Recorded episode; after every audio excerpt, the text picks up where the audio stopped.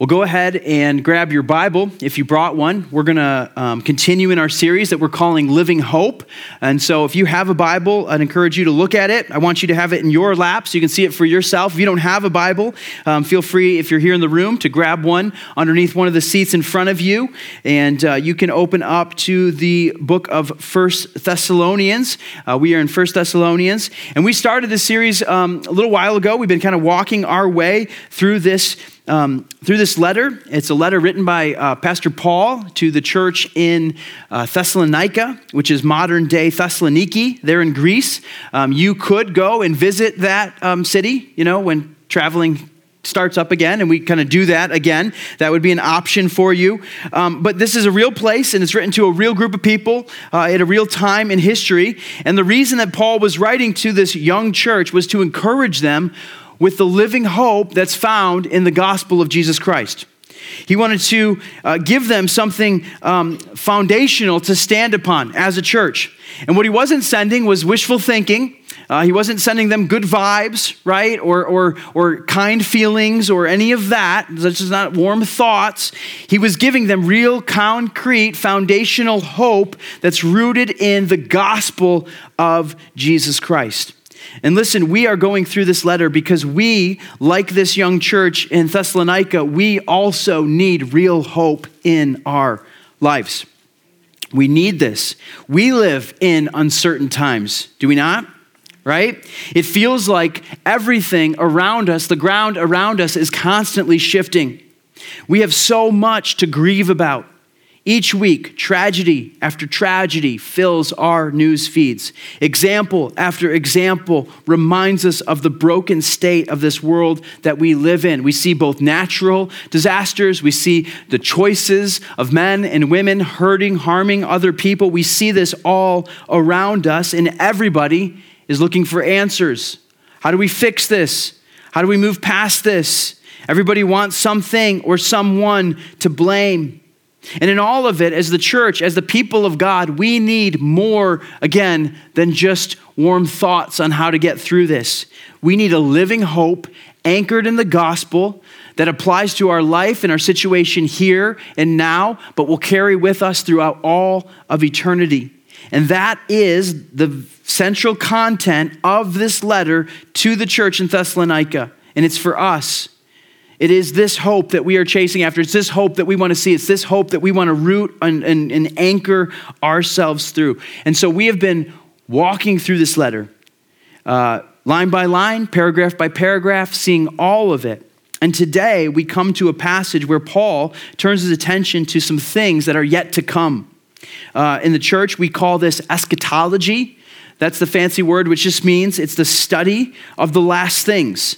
And so we are looking at a little bit of eschatology this morning, all right? And the reason that we want to look at this, first off, is one, God has it here for us, right? That's one of the reasons we walk through letters in this way, that we go paragraph by paragraph and, and not skip over the content that may be confusing or we don't like or, or whatever. We want to see all of it because we want to experience and know the full counsel of God's word. And so that's one of the reasons that we want to look at eschatology this morning, is because we want to preach and, and study the entire counsel of God's word together. Another reason that we want to look at it is we believe this that in looking at the things yet to come, that it informs our life now. When you have the end in perspective, it informs things that you are walking through now. Um, this is a bonus illustration just for uh, this service. I didn't share this in the uh, first service, but remember that show 24? Remember that? Um, it was on for a long time. It kind of like transformed um, TV a little bit. Kind of the it was just a new way of doing it, right? Each hour kind of represented one hour in real time, and it was this like week by week suspenseful. Every time it would stop, you know, and you're like, "Whoa, what's going to happen?" Right? They would always end like somehow at the top of the hour is when the worst thing would ever happen, right? That's how it always worked. Uh, that was my one beef with it. It was like, okay, so like you know, it gets down to like the minute, and it was always the top of the hour, not the not the middle of the hour. But anyways, one of the things when I was watching that, I noticed at some point um, you know, Keith, Kiefer Sutherland was um, Jack Bauer, right? I noticed on the credits his name under like the executive producer s- section. And you know, to me, all of a sudden, all the suspense kind of went away at that point. I'm like, oh, he's going to be fine. right? Jack Bauer is going to make it, right? When you know what's going to happen, all the rest of it sort of gets viewed a little bit differently. And so for us this morning, if we know the end, if we know where things are going, how we live now changes a little bit, right? It changes a lot. It transforms the way that we see this. And it gives perspective to the difficult things, to the trials, to the challenges that we walk through. If we know where things are going, we know how to walk through the difficult circumstances. And it answers questions that we undoubtedly have, right? We think about our future, we think about where things are going. We, we, we let our minds wander and wonder what is coming. Well, we don't have to wonder. There's certain things that we have been told are going to happen and that we know how they're going to happen. We know what it's going to look like. And there are things that God has revealed to us, that He's shown us in His Word that we can count on. And so this isn't just kind of, again, wishful thinking, sort of warm thoughts about where it's going. There's some guarantees that God has given us, some bedrock truths that we can root our hope in. And even in saying this, I know some of you have been waiting since, I, since we said, hey, we're going to go through First Thessalonians. You knew this section was coming. You've been waiting for this, right? Some of you, eschatology, you are here for this. You love this stuff. You've got your charts. You are ready to go. And I will just warn you that I'm probably not going to dive as quite as deep as you'd like or have all the charts or answers or things that you're hoping for. And that's okay.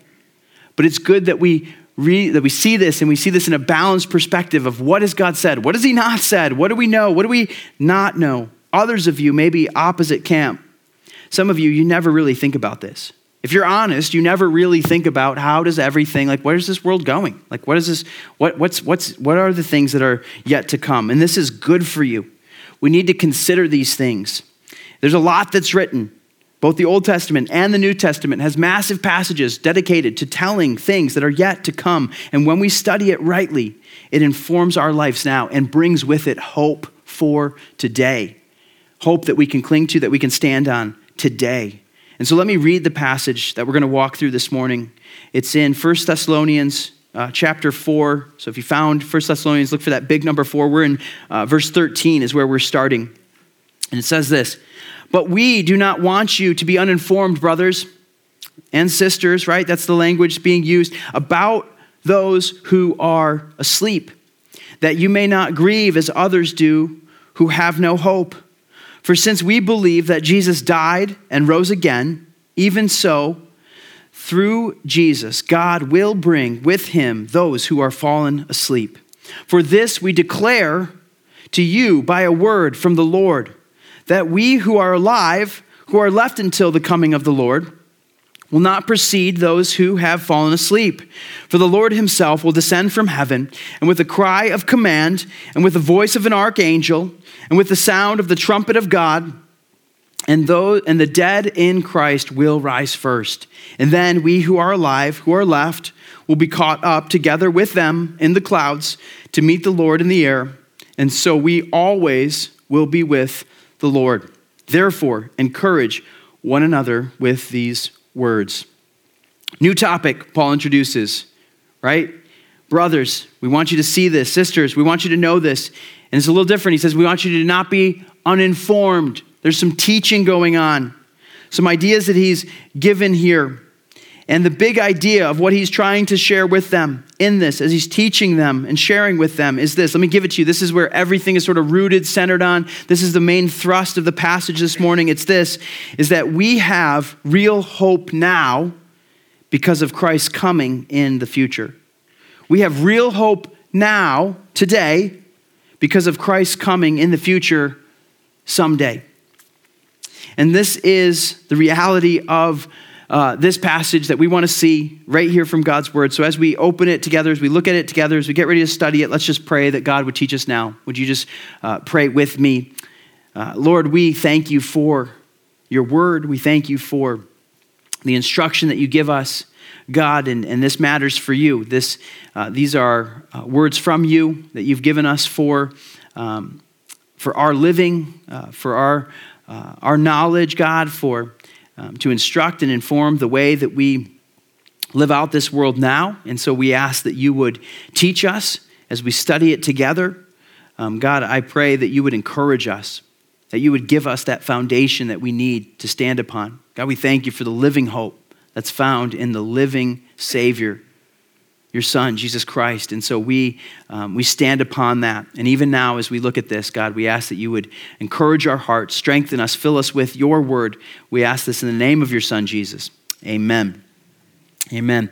All right, well, what we're going to see uh, with this idea of real hope now, because Christ is coming in the future, there's six things Six things that, that the coming Christ gives us. When Christ comes, he, this, this, knowing this gives us these things, okay? So Christ coming gives us, here's the first one, write this down, a hope for our grief. Christ coming gives us a hope for our grief. Look back at your Bible, verse 13. But we do not want you to be uninformed, brothers, right? There's teaching. A little different language than what Paul's used here.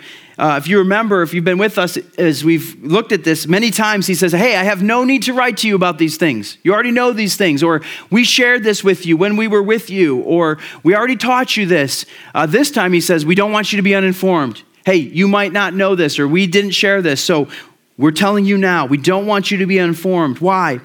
Well, there are some who have fallen asleep. That's the polite way, the kind of gentle way, the warmer way of saying that they have died right? We do the same thing. We talk about people passing away or no longer with us. They referred to it here as fallen asleep. We don't want you to be uninformed, brothers, about those who are asleep, who have died, that you may not grieve as others do who have no hope. He's trying to give them hope for their grief. In their grieving of those who have already died, those in Christ who have already died, who have fallen asleep, they're worried about that. They're like, what does that mean for them? right? Because they're anticipating, they're looking for, they're longing for the return of Jesus. This is the living hope that they're clinging to. And they're like, what about them, right? My mom, my grandma, my son, my neighbor. They knew Christ, they were in Christ, but they've already died. What does this mean for them? Have they missed out? Are they, did they go too early? What does that mean? They're grieving and they're mourning their loss. And what Paul is writing is he wants to give hope to their grief. Why? How? Well, Christ's coming gives hope to our grief because of this. We know, we know the future for those who are in Christ. Can we just acknowledge something this morning? Is that losing a loved one, when a loved one dies, it is a painful, painful experience, right? That is accompanied with great grief.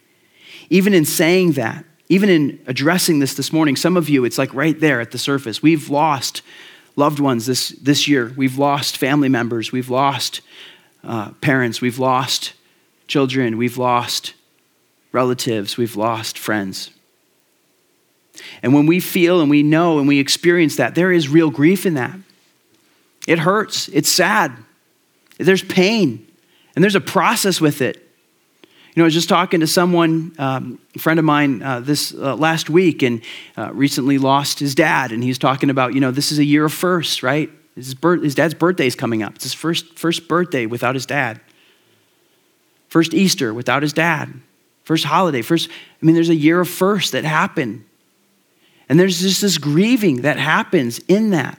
And what's happening in the church there is that naturally they're grieving the lost of those who have already died. But what Paul is trying to do is inform their grieving. Because let's acknowledge something, let's remember something, is that when someone dies in Christ, when a believer dies, it brings with it a different understanding. There is hope even in that. For 2 Corinthians 5 8 teaches us that to, to be absent from the body is to be present with the Lord for those who are in Christ Jesus. And so we know this that that loved one that we miss so dearly is in the best place that they have ever been before. It's the greatest place. That sickness that plagued them at the end of their life, that pain that they experienced for years, that difficulty that they faced, it is all past them because they are present with the Lord and He has healed them of that fully. And so, for those of us who grieve, those who, have, who we've lost, who are in Christ, we can have a hope and a confidence that they are in the best place ever. And so, really, our grieving is for us, And that's that's hard too, right? It's like, well, I'm I'm not with them though. I want to be with them.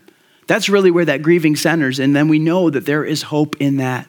That we can take confidence and we can take solace in the fact that they are in a good place with the Lord.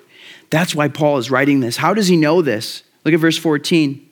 For since we believe that Jesus died and Jesus rose again, even so through Jesus God will bring with those with him those who have fallen asleep. It's through the accomplished work of the cross of Christ. It's through the resurrection of Jesus that those who die are resurrected who are who live in God.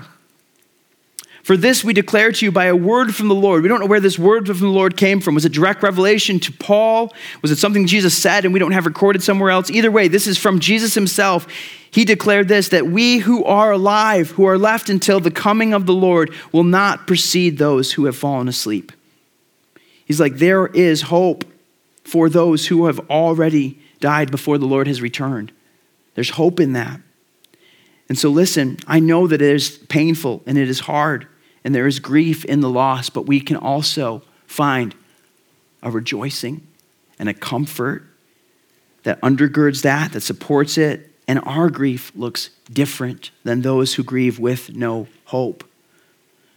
But I know for some of us, we're asking the question what about those who die that are not in Christ? Like, what does that mean? And that's what I think is also the second thing that the coming of Christ brings for us. It's this is he brings an urgency for our mission. It's an urgency for our mission. Let me read it again. Verse 13 We do not want you to be uninformed, brothers, about those who are asleep, that you may not grieve as others do who have no hope. What he's saying there is there are others who do grieve who don't have hope. And that is where the urgency for our mission comes from. I can't stand up here and I can't speak to each and individual situation. You know, again, the loved one that you're maybe thinking of, they're like, I don't know. I don't know if they knew. I don't know if they knew. I know this. I know God loves them, and I know that He gave them every opportunity to respond. And I know that if they are with God for eternity, they are there because of the accomplished, finished work of Jesus Christ on the cross. That is the only way by which they are there. So I can't speak to that individual situation, but I can speak to your situation right now because you're here and you're in this room and you're joining us online and you are hearing my words. And I would just say that this should bring an urgency to our mission. That we need to recognize and understand that those who are apart from Christ are dead in their sin. There is no hope apart from Jesus Christ. There is no future or eternity with Jesus apart from Christ. That is only found in the, in the, in the belief and in the, the, the, the, the saving work that Jesus does on our behalf. See, the reality of eternity should be a motivation to us, for us, that leads us to urgency in our mission. And I think this is so important. We need this, church. I've been more convinced of this this year more than ever. We need more than coffee cup, bumper sticker, sort of, you know, sentimentalism to get us through the, the difficult, like the grief of that comes with death. We need to take every opportunity to point people toward the hope that is found in Jesus because it is available to all. It says that no one is without excuse. He has made his salvation available to all who would receive it, to all who would say his name, who would receive him as Savior, who would believe on him for the salvation of their sins. He has made that available. And to those who reject, there is judgment that is coming. You know, the Bible is clear that we have all sinned, that we've all fallen short of God's glory that our sin is deserving of punishment. It's so against the character and holiness, the perfection of God, that it's, it's, it's worthy of eternal punishment. And we don't very much like talking about this, but hell is mentioned very often in Scripture. And it's a real place with real pain and real suffering. It's a place of hopelessness and isolation. It is the justice for the injustice that you and I have committed. That is what we all deserve. Do you know that the New Testament alone references hell 162 times? Jesus, when he was on earth, just the years that he said, the words that we have recorded that he spoke, 70 of those references were spoken by Jesus. See, again, we do no good, church, to ignore or just kind of skip past those pages or, or pretend that that's not uh, there in our Bibles. It is. It's crystal clear that there is an eternity for everyone, an eternity with Christ or one separated from him. And this brings urgency to our mission. And we might not like the reality of that. It might not sit well with us, but our feelings don't really change the facts. See, our, our scriptures tell us of this to give us warning. Would we heed the warning? Would we mind the warning? Would we receive the free gift of salvation that Jesus holds out freely to us. And I would say that to you today. If you have never, if there, if you, let me say it this way if you are trusting, if you are counting on anything but the perfect blood, this, the sinless sacrifice of Jesus, his salvation counted toward your account, if you are counting on anything except for the work of Jesus Christ for your salvation, whatever it is that you are standing on is not going to be enough. You and I cannot do it. We put ourselves on this treadmill. We try and run. We try and achieve. We try and earn. It's not enough. We cannot do it. That is the good news of the gospel. The great news of the gospel is that Jesus did what we cannot do. He perfectly paid for our sin, and His sin covers us. His justification is applied to us, and we receive salvation in belief in Him. And by confessing Him as Lord and putting our, our trust, our faith in Jesus Christ. It says, accept, believe, receive, confess that Jesus is Lord, and you will be saved. I would say that today. Heed the warning. Believe today and be saved. This is the open invitation that Christ holds out for all. We need urgency in our missions. This is the this is the message that we carry. Like, this is the mission that we have. Believer, are you living with this urgency that reflects the reality apart from knowing Christ, that there is no hope for the life to come apart from Jesus? Are we living with this urgency in our life? We need to be. We need to be. That's one of the things is when we think about that Christ is coming back, it brings urgency to our mission. And it's good for us. We need this. We want to offer and hold out hope because there is hope. Jesus made a way, and he welcomes all who would receive it.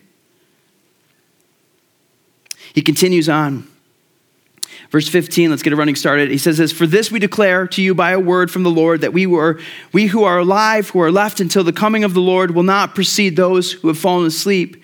Verse 16, For the Lord himself will descend from heaven with the cry of command, and with the voice of an archangel, and with the sound of a trumpet of God, and the dead in Christ will rise first.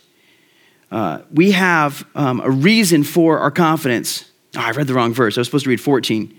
We have a reason for our confidence. Let's back up. Let's read 14. I was so excited about that part. 14. For since we believe that Jesus died and rose again, even so, through Jesus, God will bring with those who, who him with him those who have fallen asleep. The reason for our confidence, church, is this it's because Jesus is alive. Jesus walked out of that grave. Jesus is no longer dead. That's what we celebrated two weeks ago at Easter, right? That the grave is empty, the tomb is empty. And the reason for our confidence is tied directly to the resurrection of Jesus. This is the single anchor point on which we hang on to, that we hold on to. We talked about that. I said that I gave the, the picture of, of my kids with their swing. It's the one point of contact that they hang on to. It's tied to the resurrection of Jesus. Let me give you a different illustration. I showed you just a few minutes ago that video of Martha flying the kite. Here's the thing is that the wind was, was like back and forth. It was, it was it would pick up and then it would kind of calm down, pick up, calm down. When those gusts came, I'm telling you, Martha was just like sort of sliding across the grass. It was awesome. I'm like, you good? She's like, I'm good. You know, she's like sliding across and just like loving it. But I'm telling you, if it would have picked up another five, ten miles an hour, she would have just like sailed. Like, I don't know when she would have stopped. She would have either just kind of kept going or the kite would have gone. Um, the, the, the pound, the, the test strength on that, on that line is bigger, more than her. So that can more than carry her. It would have just carried her away. All right? The way to fix that would have been to not fly the kite on such a windy day. Or the way to fix that is if I could have just tied her around something, right? Tied her to a tree, tied her to a rock. I held on to her. She needs some sort of anchor point, something to keep her in place. And I would just say this I think sometimes we take like kind of a cursory look and we think kind of intellectually about the cross of Christ and what the resurrection means, and we, we sort of know it, or maybe we learned it as a kid, or maybe it's just sort of this cultural thing that we've kind of accepted or, or whatever. But I would just say this that when those gusts come, and you know what I'm talking about, like when life like throws stuff at you, when the wind picks up, you need something that anchors you in place, that is immovable, that doesn't shift, that doesn't change and maybe you haven't needed it yet, but I'm telling you, the day is coming when your world is going to be rocked and that gust is going to come. We need something that anchors us. And this is the reason for our confidence. It's this we believe that Jesus died and rose again. This is where our confidence is. Because Jesus died, because Jesus rose, we can have confidence in what is yet to come. I would just ask you this where is your confidence anchored? What is it that gives you confidence to know that you know that you know? Is it in the person of Christ and what he's accomplished and what he's done? Or are you just holding out, like taking an educated guess and just thinking maybe this is going to work out or I hope this is, this is going to pan out? I would say that we have so much more than that. Because Christ is coming again, we have reason for our confidence. It's in this. The coming Christ brings with us a reason for our confidence. Next thing, write this down. The coming Christ gives us this it's a picture for our anticipation. A picture for our anticipation. Now I can read 16 again. For the Lord himself will descend from heaven. Here's the good news, church. You ready? Jesus is alive and he's coming back. That is good news. Jesus is going to return. It says it right here. There is no ambiguity about this. The Lord Himself, this is Jesus Christ, will descend from heaven. And when it happens, it will not be like His first coming. You remember His first coming? It was quiet, He kind of slipped in. He was born in a stable to a young teenage mom, greeted by a bunch of shepherds in an obscure like town in the countryside of Israel, right? A little town of Bethlehem. Like that's how he came in the first time. And there was just a small group of shepherds that got a little announcement message, and that was about it. That was all the fanfare. Not so his second coming. Everybody will know. The Lord himself will descend from heaven. He's coming in triumphant fashion from the sky, from the heaven. We are going to see him descend and a cry of command. There will be a cry that goes out that will be heard, and it will be definitive, and it will be decidedly announcing this coming king. And then a voice of an archangel will call out, announcing that the King of Kings, the Lord of Lords, is here, and there will be a sound of the trumpet of God that will be heard. See, there will be no mistake that the Messiah has returned, that the King of Kings, the Lord of Lords, is here. And this is a picture for our anticipation. This is, gives us something to look for and to know. And listen, they missed it. Many people missed it the first time. They had a very specific picture about what it was going to look like and how it was going to work, and they missed it. They missed the Messiah. Jesus came and they're like, You're not the Messiah. The Messiah looks like this. See, Jesus is super clear with us. We know, we're going to know when he returns. There will be no mistake. It says that every knee will bow, every tongue will confess that Jesus is Lord when he returns we are going to see him in the fullness of who he is. All of this should give you the imagery of the entry of a king. And we've seen enough movies, we've watched enough shows, right, to know what it is when a king enters, right? The cry is issued, the trumpet sounds, like everybody knows, here comes the king. That's what's happening. The king is going to return. In a picture for us to see and to know that he is here. And when he does, the dead in Christ will rise first. What an incredible day that will be. You know that we, we can hang on to truths that are super clear in Scripture. We can hold very tightly onto those things. But there's other truths in Scripture that are a little less clear, right? That's a little more fuzzy. And we need to be careful that we don't hold tightly onto those, but rather we hold those loosely. I would say for us, it's this you know, there's a lot of details around when Christ is coming and how that's going to look and how, you know, how exactly that's going to play out and all the timing of that. And the church is like sort of, you know, disagreed and, and debated and tried to like, we're trying to discern what God's word says. There's parts of that that we can hold loosely. But the part that we need to hold very, very tightly onto and that we don't have to ever back down from, we don't ever have to worry or wonder, it's this it's that Jesus Christ is coming back. He's coming, okay? So we can look for that, and when He does, we're gonna know it, and we can rejoice and celebrate in that. The reason that God gives us this picture for our anticipation is for our hope and for our encouragement. Jesus will return, and the whole world will know it. The whole world will know it. The amazing thing that we have in the coming Christ, fifth, is this a promise for our eternity. Not just a picture for anticipation, but a promise for our eternity. Look at verse 17. The dead will raise in Christ first, and then we who are alive, who are left, will be caught up together with them in the clouds to meet the Lord in the air, and so we always will be with the Lord. What a picture. The dead rising first, those who are in Christ who are still alive rising as well, meeting together, and then this uniting there in the clouds, in the air. And then the best news of it all so we will always be with the Lord. If that's not already underlined in your Bibles, you should underline that in your Bible. So we will always be with Lord. What an amazing truth that we have. This is the promise for our eternity. Our promise is that we will always be with the Lord. What you should see when you read that is that is the best place that we can be. That's where every pain is going to be healed, every infirmity is going to be made right, every justice will be righted, every sadness will be taken away. Jesus is going to put things back together again. When we are with the Lord, it is as it should be. I'll just say this if it ever feels like you kind of look around, you see what's happening, you just the, your personal experience, you feel like this world is broken, um, you're on to something. It is. Like scripture affirms that. It says that this world is broken, it's been marred by sin. The reason that we grieve death and that we experience death is because death is a part of the fall, it's a result of sin.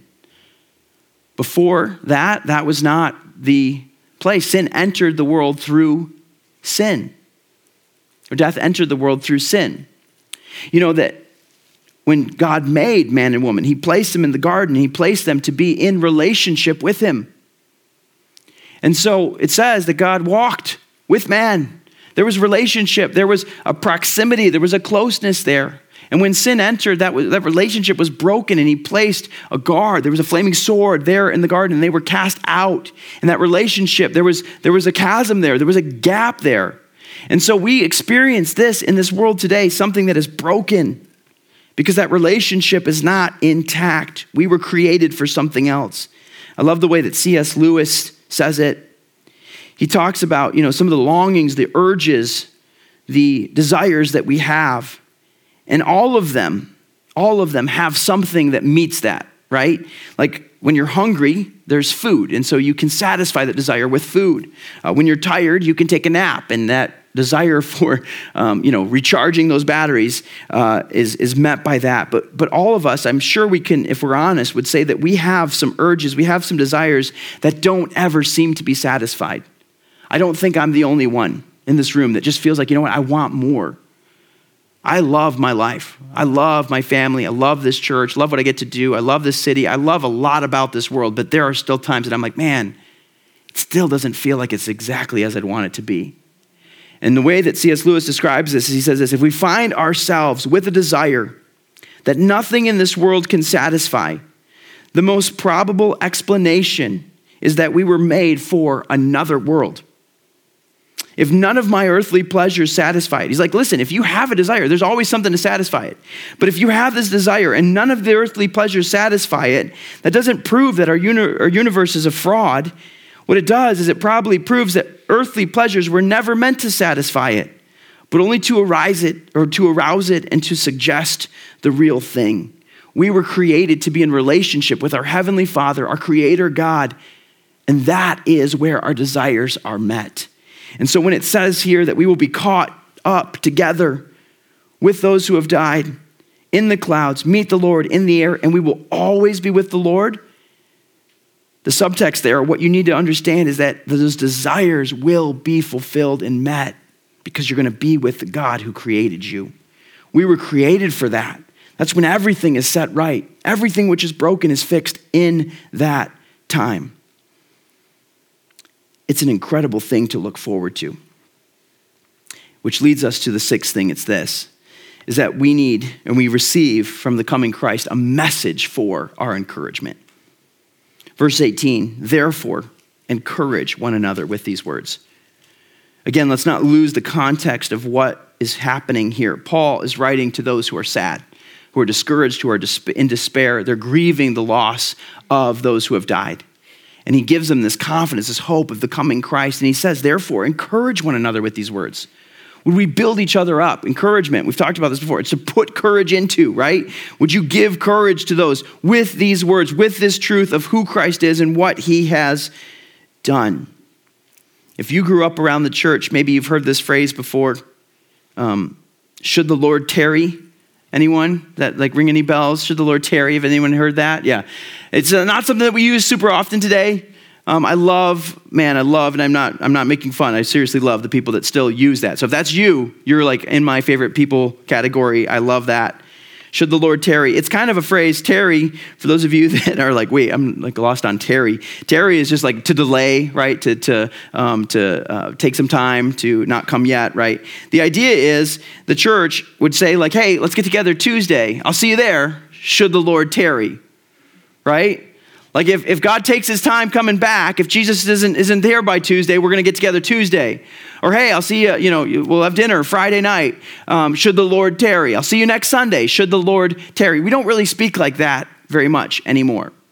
Some of it is just because that word is, you know, sort of out. We don't really use that. But I think sometimes we don't often think as often as we should about the coming of Christ. And I believe this that we need to find ways to encourage one another with these truths.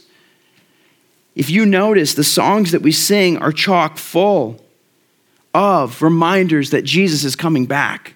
So even the songs that we sang before this sermon, the songs that we're about to sing after this sermon, are going to remind us that Jesus is returning. Right? There is truth that we encourage each other with. We do that. We encourage one another through these songs. I don't know if you know this or not, but when you sing, you're not just singing to the Lord, we're singing to one another. Like there's that community part of this. And I don't know how much of our voices make it to the stream, but I would just encourage you if you're home and you're singing there and you've got some, you know, roommate or the families there that you would sing out loud so that we can encourage one another. We sing to each other in that as well. We encourage one another with these words in that way. We do it through scripture. As we quote scriptures, we point people to scriptures, we preach scripture. We do that through prayer. That we would remind each other, pray for the truths of the coming Christ, that would be an encouragement. And we do this in our conversation. So I'm not advocating and saying that oh, like, this week we all need to like, you know, start using the phrase, should the Lord tarry? But I'm just wondering, like, what is the way that we kind of address that and say that? Can we just remind each other that that could happen today? Like, how great would it be if that happened today, this afternoon? Before next Sunday, if the Lord returned, are we ready for that? Are we living in that way? I sure hope so. Man, I hope that God comes back, that Jesus is, is, is there in the clouds this afternoon. Like right after church would be perfect. We're all right there together. We can all kind of, you know, kind of do it together, right? We're there. Like that would be awesome, right? We want to see that. This is a message for our encouragement. And just because, like I said this a couple weeks ago, the, the, the Thessalonian church, they were living in the last days. And we too, church, are living in the last days. The next thing that we are waiting to happen is for the return of Christ. And so, for generations, the church has been in the last days. And so, we live as if it could be any day now. We plan for the future, certainly. You guys got like, you're saving for your kids' college? Great. They're going to really appreciate that. You should do that, okay? We want to be good stewards of our future right? We want to, not like, you know, it said, like, you know, we're not just like freeloading and kind of waiting for Christ to come. We're still like stewarding it, but we're living as if it could happen today. And this is how we encourage one another. Would this be a message that is on our lips in our conversations that we would take the time to do that? That we would encourage each other with this truth. See, the, this is what the coming Christ means for us. We need to be reminded of this. We don't preach these kind of passages, this, this type of reminder for us enough because it puts, again, everything that we are living through now into perspective. This is where the real living hope comes from. It's in the return and coming of our Lord Jesus Christ. As I pray, I'm going to invite the worship team to um, come up, and we're actually going to sing at the end here two songs. We want to sing, um, a lot of times we'll sing one. Today we're going to sing two because we want to um, just take some more time in this moment to encourage one another with this truth. And just with these reminders that Jesus is coming again, what he says will come to pass, and we can find great, great encouragement in this. Would you just pray with me as we do that? God, we thank you for the truth of the scriptures. And God, for the blessed hope that we have in your return. God, we long for, we look for, we wait for the day when you will return in glory. And God, we wait expectantly for that day. Would that inform our days now? God, thank you for the hope that we find in that. God, thank you for the comfort that we find in knowing that you are going to return. And Lord, we cannot wait. We cannot wait, God, for the day when we are with you for eternity. God, thank you for making that way possible through your Son, Jesus Christ, his death, his resurrection. Lord, applied to us, credited to our account, God, we know that that is the only way. The good news of the gospel is that only through your work, Jesus, that we can be saved. And so, God, we thank you for that. We trust in that. Our confidence is in that. Lord, we pray that you would be glorified in the days that we live now as we live and look forward, long for eternity to come. We ask this all in the name of your Son, Jesus. Amen.